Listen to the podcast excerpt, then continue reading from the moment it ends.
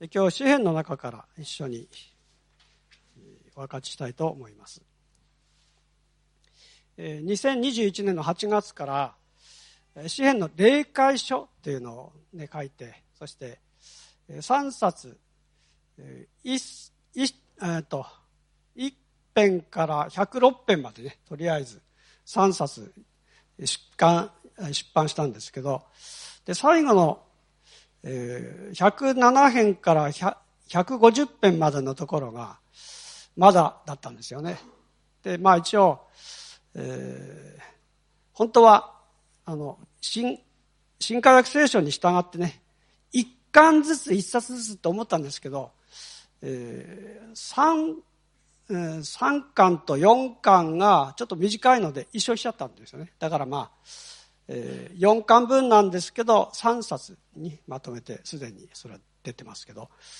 で、えー、最後のまあ大体書き上がったんですけど今ちょっとチェックしてで3月中には、えー、全部最後までねまとめてっていうふうに思ってるんですけど。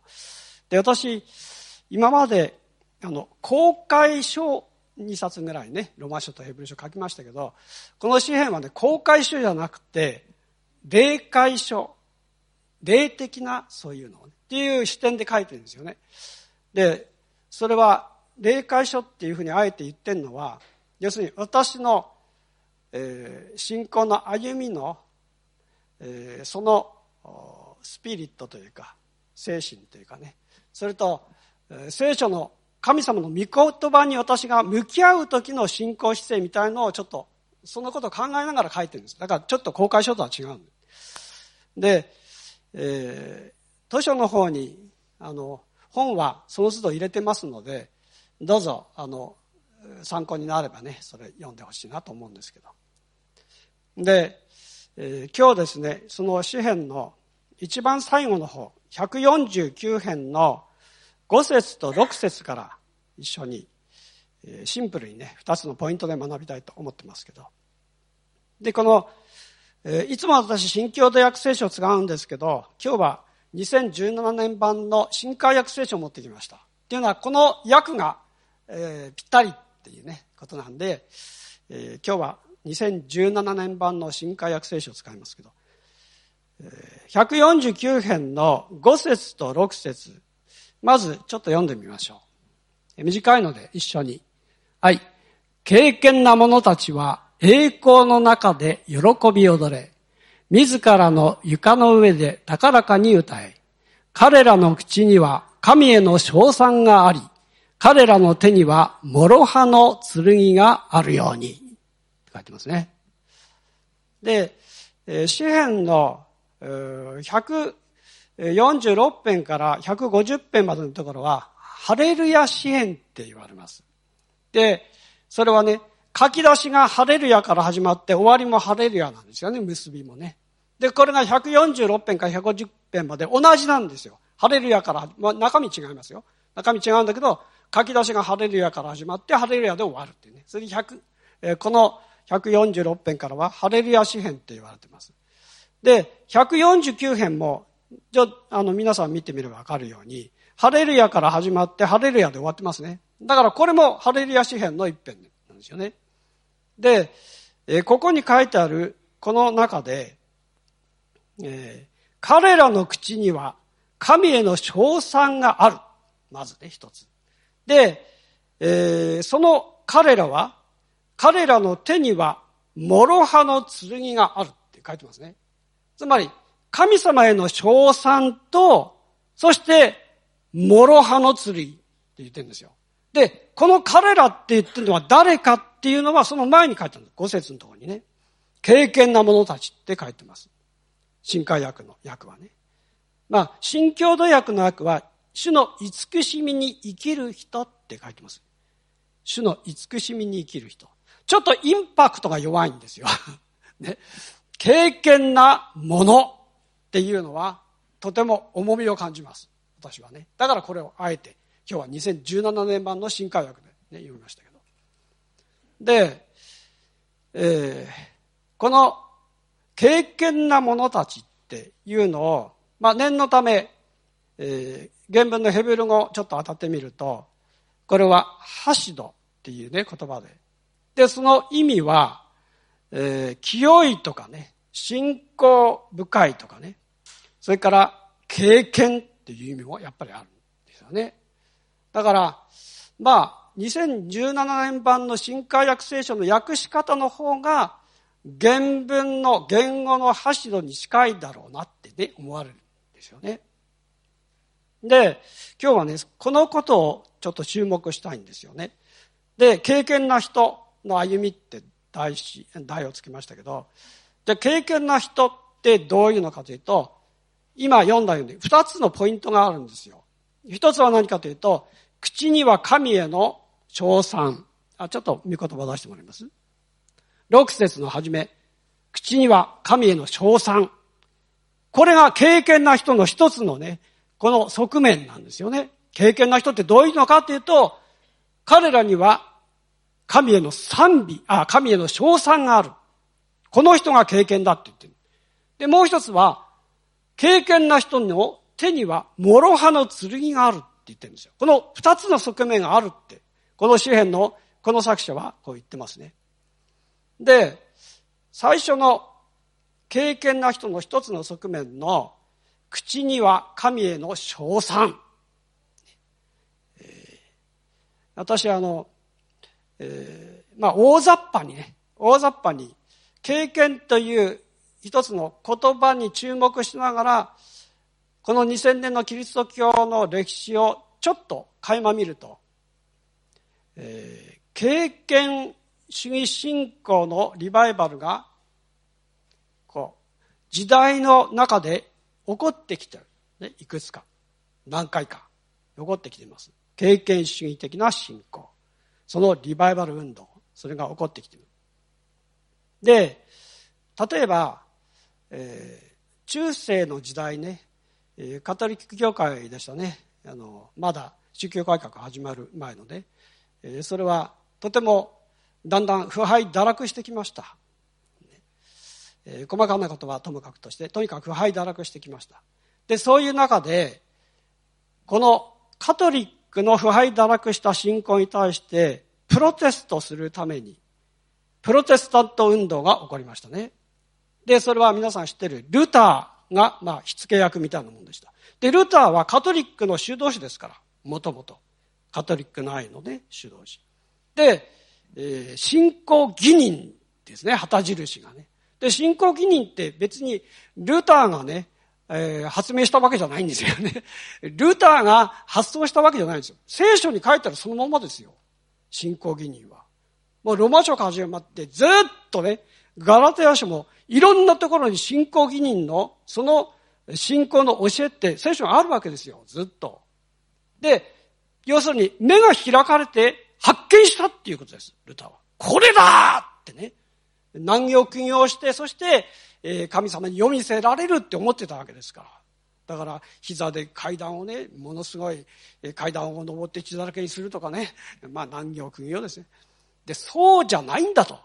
そうじゃなくて、本当に真っ正直なね、神様と正面切って向かった、この信仰が神様が私たちに目を留めてくださる。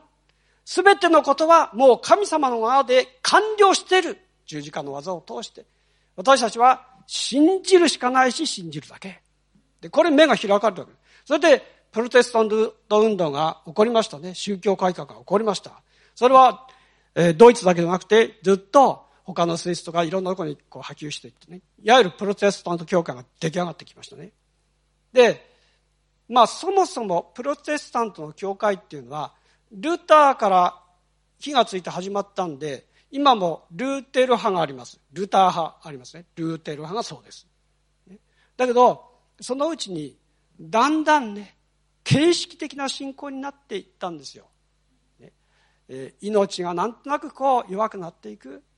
ね、そして、まあ、戒律主義というか、こう決め事をきちきちと守っていって、信仰がだんだん形式的になる。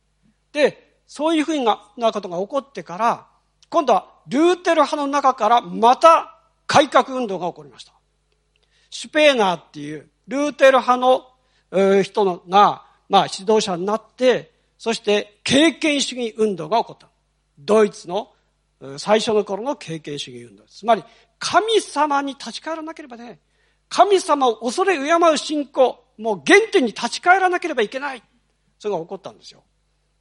で、そういうことは別にこのカトリック、プロテスタント運動、そしてルートェル派の中から起こったドイツ経験主義の運動に限らず、まあ、時代の中で時々そういうことが起こってます。つまりね、例えばね、政治権力におもねって、教会が、信仰がだんだん世俗的になっていって、で、そうすると、ダメだとこれではって目覚める人が出てくるわけですよ。そうするとまた経験主義の運動が起こります。リバイバル運動として起こります。ね。それから、本当に精霊の清さを私たち求めなければいけないっていう、そういう、えー、思いにね、えー、本当に打たれてね、そして本当に神様清い方だから、精霊が働いてくださって教会に清さをこの醸成してくるくれるように清さを与えてくださるようにっていうふうに起こってくるとホーリネスの運動が起こりますよね。ホーリネス清さですからね。ホーリネスの群れがずっとそういうことを求めて、まあ、精霊の清さ。だけどそのホーリネスの運動が起こるのも一つのいわば経験主義的な流れの中で起こっていきましたね。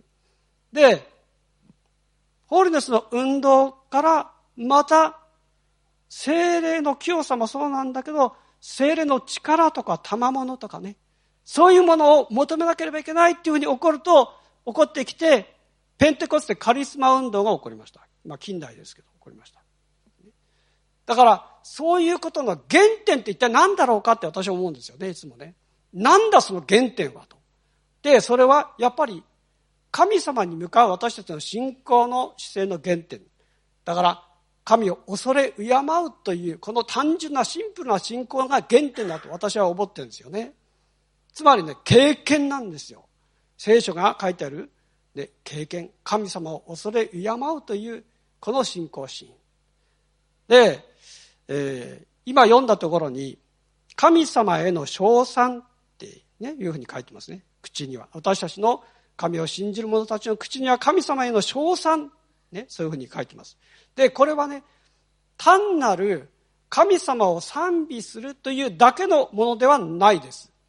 ね、単なる神様を賛美するというだけのもんじゃなくて、それは神様に対する恐れ敬う心の中から湧き上がってきて、そして神様ご自身を、ね、高める最も高い方とするっていう、だから称賛だから。神様を褒めたたえるってことですから、神様を最も高い方とするっていう、この信仰心ですね。で、それはまさに経験という、その言葉の意味する信仰の、まあ、原点のようなもんだってね、そういうふうに思うんですよね。教会やクリスチャンがこの信仰の原点に立ち返ってそして神様を恐れ敬う純粋な信仰に立ち戻らなければならないという、その、まあ、教会やクリスチャンたちの目覚め、ね、そういうものが起こった時に、やっぱり経験主義的な信仰って必ず復活してくるんですよ。例えばね、イギリスにも、あの、メソジスト運動が起こりましたね。えーえー、ウェスレーとかね、メソジスト運動って起こりましたね。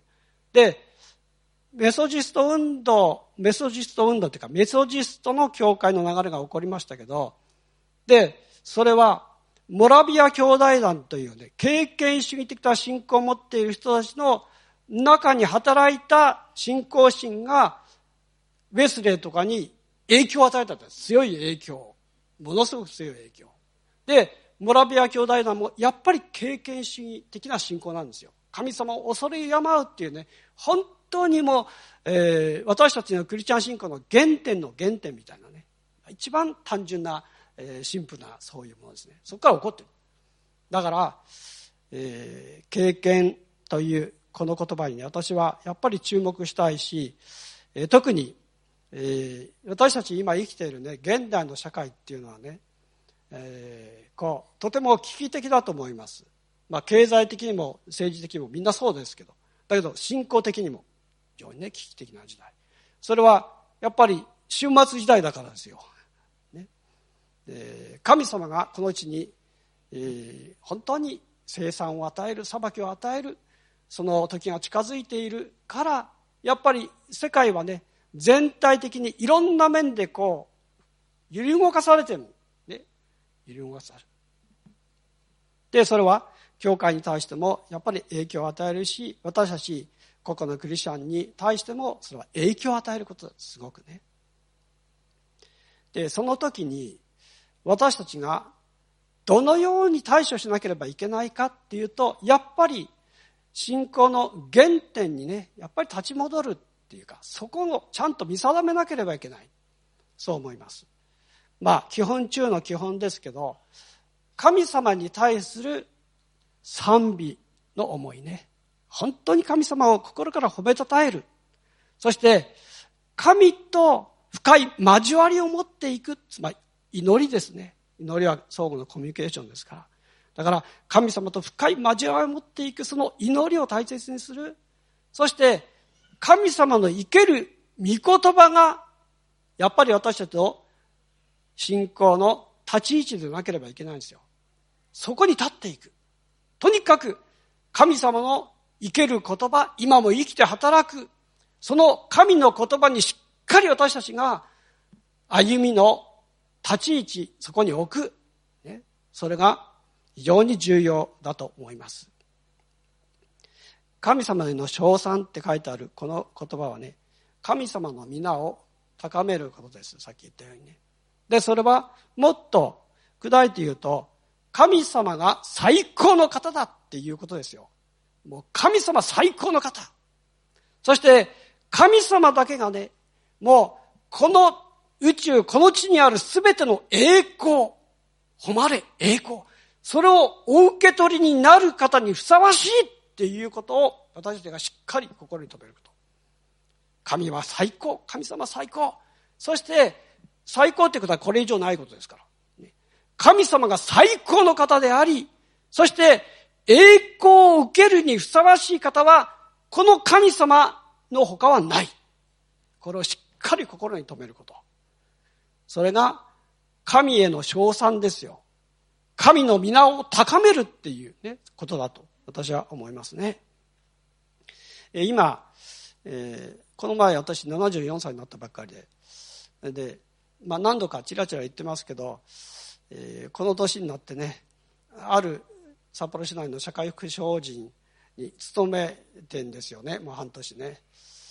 それであ改めてねあクリスチャンの生き方の基本といわゆる世の人たちの 生き方の基本が根本が随分違うなってことを改めて感じてます、えー、まあ今あんまり細かいことは言ったらまずいですけどえー、まあ2つぐらいのことはねあこれは基本的に全然違うなっていうのを感じてるある。でまあ勤めているその言ってる中で、えー、出勤するとほとんど毎日とも言えませんけどほとんど毎日に近いぐらい、えー、実はこういう問題がみたいな。問題課題が、えー、雨あられるように降って湧いてくるっていうね いうことなんですよ。なので、えー、私家内にね、まあ、この頃ちょっと言ってますけどあの、えー、あの相撲取りの舞の海今解説者立派な解説者してますけど舞の海は技のデパートって言われましたね。昔ね。多彩な技を持ってる。でここはここはって私が勤めてる。ここは問題のデパートみたいって この、この言葉はね、抑えきれなくて職場でもね あの、管理職ですよ。一般の職員には言えませんよ。それは言わないけど。管理職集まった時には 冗談紛れにそうやって言ってますけど。で、あの、もっとね、もっと私が得意なギャグ的な言い方をすると、前の海は技のデパート。ここは災いのデパート。そう言ってません。そこは、それはきついからね。それはあまりにもきついから言いませんけど。それは言いませんけど。で、まあ、それほどね、豊富な問題があるんですよ。で、あの、これはね、私が勤めてるところだけじゃないんですよ。全国的にそうなの。全国的に。もうね、社会福祉法人で特に介護の事業をしてるところは、6割以上赤字経営してるって言われ言われるっていうかそうなんですよ。で、ここは赤字経営じゃないですよ、まだね。まだ踏ん張ってます。だけど、厳しい。この先はね、厳しい。まあ、来年度、2024年度は、介護報酬をアップさせるって今国はね、まあ3年ごとにやるんですけど、それから医療の報酬、診療報酬も2年ごとに改定する。ちょうど一緒の時期になって、えー、医療の方の、えー、診療報酬と介護の介護報酬一緒になっちゃうから国の財政が大変なんですよ。ねまあ、とにかく上げるって言ってるので、まあ、上がるんでしょうけど、まあ、それでも結構大変結構ってかなり大変で私ねあの結婚した時にね結婚式の時にその時いた職場の人たちたくさんねあのお招きしたらほとんど来たんですけどで部の人がねほとんど来たんです。でまあ200人以上ね兄弟姉妹も入れたらいましたけどで私がいた、まあ、予算の仕事してたその係のところの大先輩の人がに挨拶頼んねあのお願いしますってね結婚するんでお願いします。いいよって言ってね。そして挨拶テーブルスピーチしてもらったら長澤君の口癖は「参ったな」なんですって言われてね。これ私も参りましたけど。あの参ったなっていうのは口癖だって。まあ確かにね。あの私そこに入ってその福祉部に入って2年目の時から予算管理しました。予算してた人が、あの、係長になって承認していなくなっちゃったの いなくなっちゃったら変だけどね。それで、頼むねって言われてね。で、あの、やることになって。で、2年目から、福祉部の予算って100億円あったんですよ。ね。で、それ以降はもっとって増えましたけど。で、100億円の予算管理するようになってる。それでね、いつもね、もう、結構予算の時期って8月から次の年の3月議会が終わって4月5月ぐらいまで忙しいんですよ。それでまあそうちゃんもね経験したからよく分かってると思いますけどもうね頭抱えることたくさんあるんだよね。自分で意識してないんだけど参ったなって。よく言うで他の係でも全部つながりあるからね。同じ局内のいろんなところで関わりあるから言ったら参ったな参ったなって。で知らず知らずのうちに口癖になってた。それをまあテーブルスピーチで言われたんですよね。で、だから今はね、ないです。今はね、家内にはたまにポロッとね、たまにポロッと参ったなって いうことは、まあ、一、二度ありましたけど、だけど、職場では、もう、参ったのは絶対言ってないです。意識して言わないとして言ってないんですよ。いや、言言ってないんですよ。でそれはね私ねああどうしてなのかなって改めて思ったらやっぱりね私のね基本的な目線ってね神様に向いてんですよ。自慢して言ってんじゃないんですけど、ね、私の、ね、基本的な目線はやっぱり神様に向いてるんですよ。神様に向いて、ね、そして、えー、そこからぶれてないと思います。だから参ったのはねあのその役所に入った当初よりももっと豊富にあるんですよ。参ったの題材は。豊富にあるんですよ、ね、だけど参ったのが出ないっていうのはそこです。そこ。やっぱりね目線が神様に目線の中心がですね目線はいろんなところに向きますけど目線の中心が主に向いてる。いつも。主に向いてる。でこれだなって自分自身でねやっぱり思いますね。いろいろ考えてみても。主は常に良きことをされる方。主はね、善を常になされる方。そして、主は私の絶対的な味方。で、これをね、貫くことです。貫くこと。ひたすら貫くこと。えー、兄弟姉妹どうぞ、このことをね、心に留めていただけたらとってもいいと思います。どんなことがあっても、これからはね、本当に厳しい時代になりますよ。もう、えー、専門家は言ってますね、去年のうちから。2023年度までも大変でした。まあコロナもありましたね。まあ私はそんな大したことだと思ってなかったんですけど、まあコロナもありました。ね、もう世界中がそういうふうに巻き込まれましたね。だけど、2024年はね、もっと重大な選択を迫られる年で大変な年って言ってんですよ。幾国かの人たちは。まあ、それが当たるかどうかともかくとして、もっと厳しくなることは確かです。2024年度以降の何年かは。だからね、私たちはしっかり目線の中心を揺るぎない神様に向けなければいけないんですよ。で、それはね、単なる天地創造の神というだけじゃなくて、主です。私たちの主。主です。その方にしっかり向けなければいけない。そのことをぜひ心に留めてほしいと思うんですよね。で、その中から、称賛が意味する神様を恐れ敬って神様を高めていくっていう私たちの歩みの信仰姿勢が出てくると私は思いますね。それが一つです。で、それが、つまり経験のある人の歩みの一つです。で、もう一つ。その講談に書いてましたね。彼ら、つまり経験な人の手には、諸刃の剣があるようにって書いてます。経験というのと、剣を持つ、つまり戦士ですね、これは。戦士の信仰とはちょっと矛盾するかのように思いませんか？経験っていうと何かね、こう、本当にこう静かなというかね、神様を恐れ敬う信仰で、えー、そういうイメージがありますけど、だけど、この詩篇の149編を書いた、えー、この作者はね、二つ書いてるんですよね。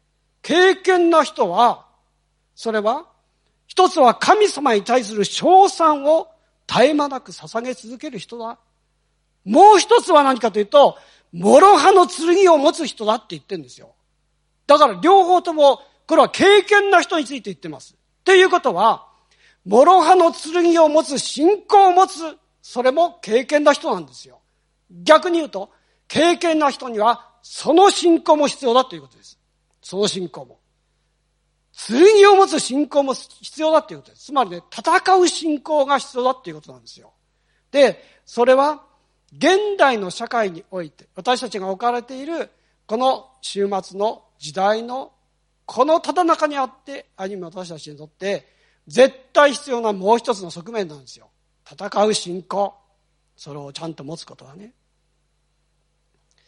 えー、一見相入れないように思われるんですけどだけどそれは両方とも経験な人だそういう信仰というものを持たなければいけないそういうふうに書いてますねなぜじゃあ戦う信仰が必要ですか？どうして？それは敵がいるからです当然のことながら敵がいるから戦う信仰が必要なんですよ敵は誰ですか？それはね、まあ、サタンですね。世の人たちは、なんじゃそれと、漫画チックなこと言うなと思われるかもしれないけど、サタンがいるんですよ。私たちの肉眼には見えないけど、霊の目には見える。だけど、サタンがいる。それは敵ですね。もう、神様に対しての圧倒的な反対者です。ね、で、しかも、知恵もあるし、力もあります。確かに。だけど敵は敵。絶対譲れない敵なんですよ、サタンは。で、サタンの戦略は基本的に二つあります。一つは何かというと、それは、罪人でまだ救われていない人たちを囚われの身にしてますね。私たちもかつてはそうでした。つまり人質にしてますね。その人質が解放されて、サタンの支配領域から逃げていかないようにするためです。一つは。信じないようにするためです。信じたら逃げていかなきゃならない。いや、そこから解放されるから。だから、そういうふうにしないようにしてます。で、もう一つは何かというと、信じた人たちに対しても攻撃します。つまり、信仰を失わせようとします。二つの戦略を持ってるんですよ。サタンは。ね、信じさせまいとする。信じていない人たちを信じさせまいとする。自分の支配領域から解放させないようにすること。つまり、救われないようにすることです。もう一つは、信じている人たちの信仰をダメにすることです。二つの戦略を持っています。だから、教会にもクリスチャンにも攻撃もあるんですよ。で、じゃあね、信じてない人たちを解放させないようにするためにどうするかというと、私たちはサタンと戦わなければいけない。もっと言うとね、サタンと戦って、サタンの陣営に攻めていって、人質を解放しなければいけません。奪還です。奪還。サタンの領域から人質を奪還しなければいけないんですよ。それが救われた者に対して神様は私たちに期待していること。それは言葉を書いていると宣教ですよ。要するに。ね。奪還というと、すごく物々しい、あの、えー、ね、音の感じしますけど。だけど、奪還は宣教です。要するに。だって、人質を解放する働きですから。まあ、イスラエルがハマスとね、今やってるの人質解放、本来は神様の民となるべきあるべき人たちがサタンにとらわれてでそのまま行くとサタンと運命共同体ですから、ね、最終的には燃えるゲヘノに、えー、連れて行かれるわけですから。だからそこは奪還しなければいけない。これが一つ。そして私たちに対してもサタンは攻めていますから応戦しなければいけません。それに。黙っていたらね、やられちゃうから。応戦しなければいけない。だから、経験な人はね、おとなしくじっとしてる人が経験な人じゃないんですよ。もう一つの側面は、戦う信仰を持つ人でなければいけないって言ってますね。私はその通りだと思いますよ。まして、今のようにね、本当に厳しい時代の中に生きている私たちは、その、それを持たなければいけないんですよね。経験な人の二つ目の側面も決しておろそかにしてはいけないっていうことです。じゃあ、神様のこの要請している、期待している、えー、この経験な人の戦う信仰を持つっていうことの私たちが基本的に踏まえておかなければいけない基本のこと3つあります。が私は、まあ、他にもたくさんあると思うんですけど私は3つ少なくとも3つある私たちの側の戦う基本戦略が3つあります。一つは何かというとそれは私たちの戦う戦いというのは神の戦いだということです。なんだそれって当たり前じゃないかと思うかもしれませんけど。私たちの戦いは神の戦いなんですよ。で神の戦いっていうのは神様のための戦いであると同時に、神様が指揮官として戦われる戦いに私たちが加わっているということです。つまり、神の戦いに私たちは参戦しているんですよ。参戦。一緒に戦う。だから、神様のための戦いであり、神様が指揮官なんですけど、私たちもそこに神様の陣営に属する者として戦う戦い。そうなんですよ。世の中の人の戦いっていうのはそういう戦いはしないですよ。えー、名誉を獲得しようとしたりね、お金持ちになりなろうとしたり、そういうことの目標を持って戦いますけど、神のための戦いではないですよ。基本的に。だけど、私たちの戦いの基本戦略の一つは、まずこれですね。これは一番大事ですけど。で、二つ目。戦いの基本戦略がね。それは、私たちの戦いは、味方の結束力を強めていかなければいけない。味方の結束力を。つまり、教会で言えば、兄弟姉妹たちと一緒に一つになることです。で、一人一人はね、とっても弱いと思いますよ。とっても弱いと思います。まあ、イエス様が羊のことを言いましたけど、まさに教会は羊の群れなんですよね。一匹一匹がとっても弱いんです。ね、一人一人は。だけど、それが群れになって、集まって固まってね。で、そこに牧者がちゃんといるっていうと強いんですよ。とても強い。まあ、羊はね、狼とか襲われたら、えー、真ん中に、えー、小ヤギとかね、あ、小ヤギ、子羊だ。子羊とかね、あの、メスの羊を真ん中に送っています。で、周りを男の羊たちがね、えー、あの、こういうふうに、向かう、ね、攻めてくる。だから、ぐるっと回回ってても、みんなこういうふうに外に、一番外側向かう。まあ、いうふうにも聞いたことがありますけど。だから、団結するんですよね、要するに。で、それは強いですよね。やっぱり、弱い者同士が集まったら、さらに弱くなるんじゃなくて、弱い者同士が集まって強くなるんですよ。強くなる。で、それが私たちの戦いのね、基本戦略でなければならない。だから、本当に、教会の集まりっていうのはね、ただ、えー、同じ信仰を持ってね、えー、そして本当にこう、仲良くっていうだけじゃなくて、外に対する戦いの姿勢においても、一致団結して、そして力を発揮する。それが大事なんですね。とてもね。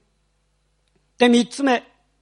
三つ目は、規律と式を高める。規律はモラル。式はモラールです。ここにも私のダジャレがね、ちょっと、ちょっと入ってますけど。規律と式、それを高める。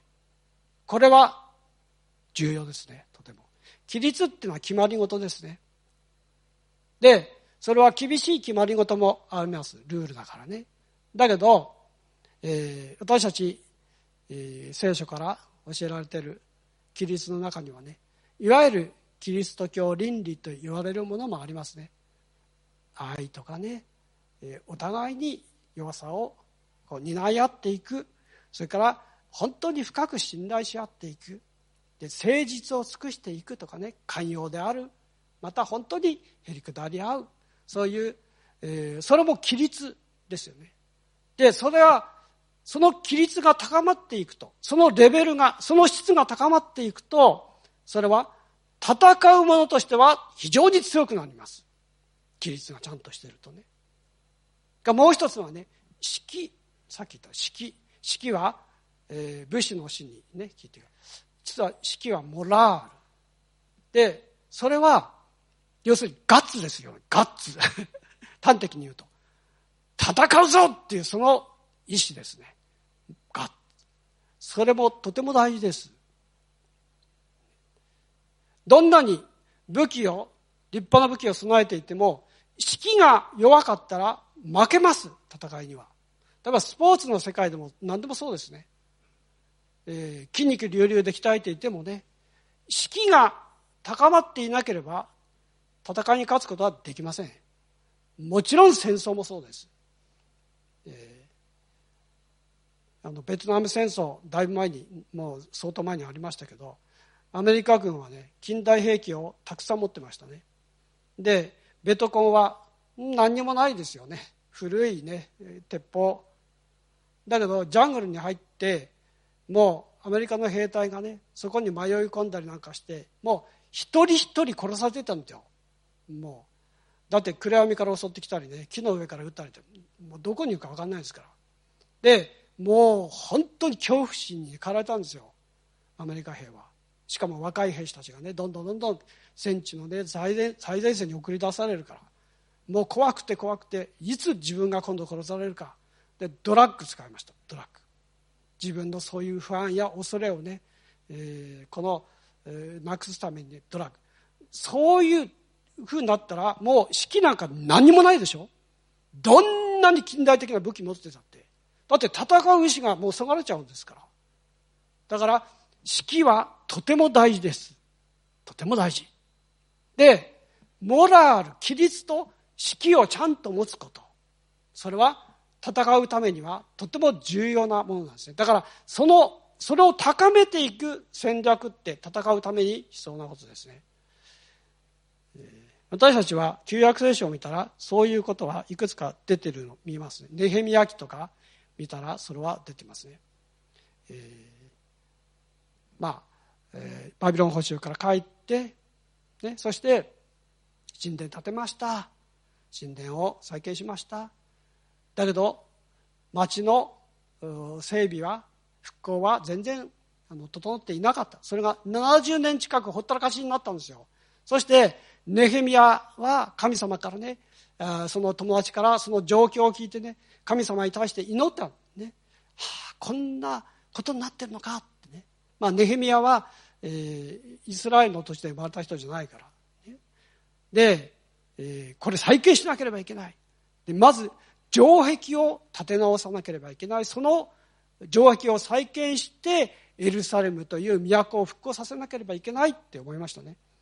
で、えー、先住民族がそこにたくさんいてね、えー、邪魔したりね、えー、まあイスラエルの中からもねそういうことが起こったりしましたけどとにかくやり遂げたんですよね城壁再建ね。でその混乱の時期にネヘミヤが備えてしたことはね、えー、一つは城壁を建て直すための道具道具を使って建て直すでそれだけじゃなくて手には剣を持てって言った両方つまり再建する事業のための道具と剣も持つこれですねまさにこれです。で、エペソ書の6章、私たちよく読みますけど、ご防具一部身につけなさいって書いてますね。で、あれはね、ローマの兵隊の完全武装の姿なんですよ。ご防具一武器。あの、身につけた、あれは。完全武装。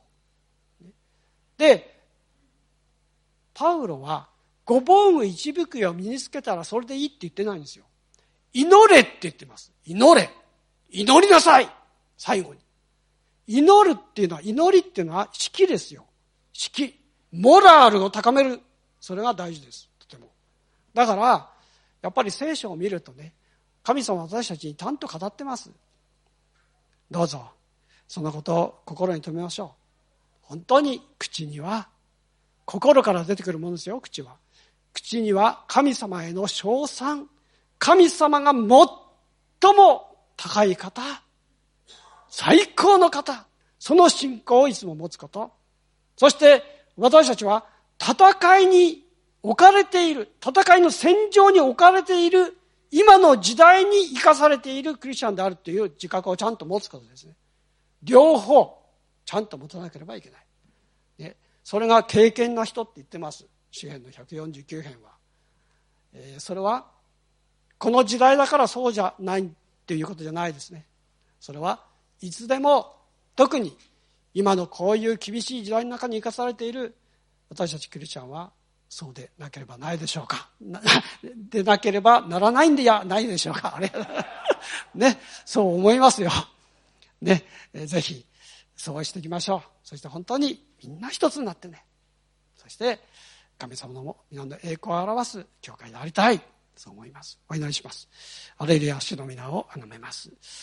え経験な人、え何かぼんやりしたようなイメージを受けますけど、しかし、詩篇の149編の6節には、もっと私たちに迫るような言葉を持って、重要な2つのポイントを語ってます。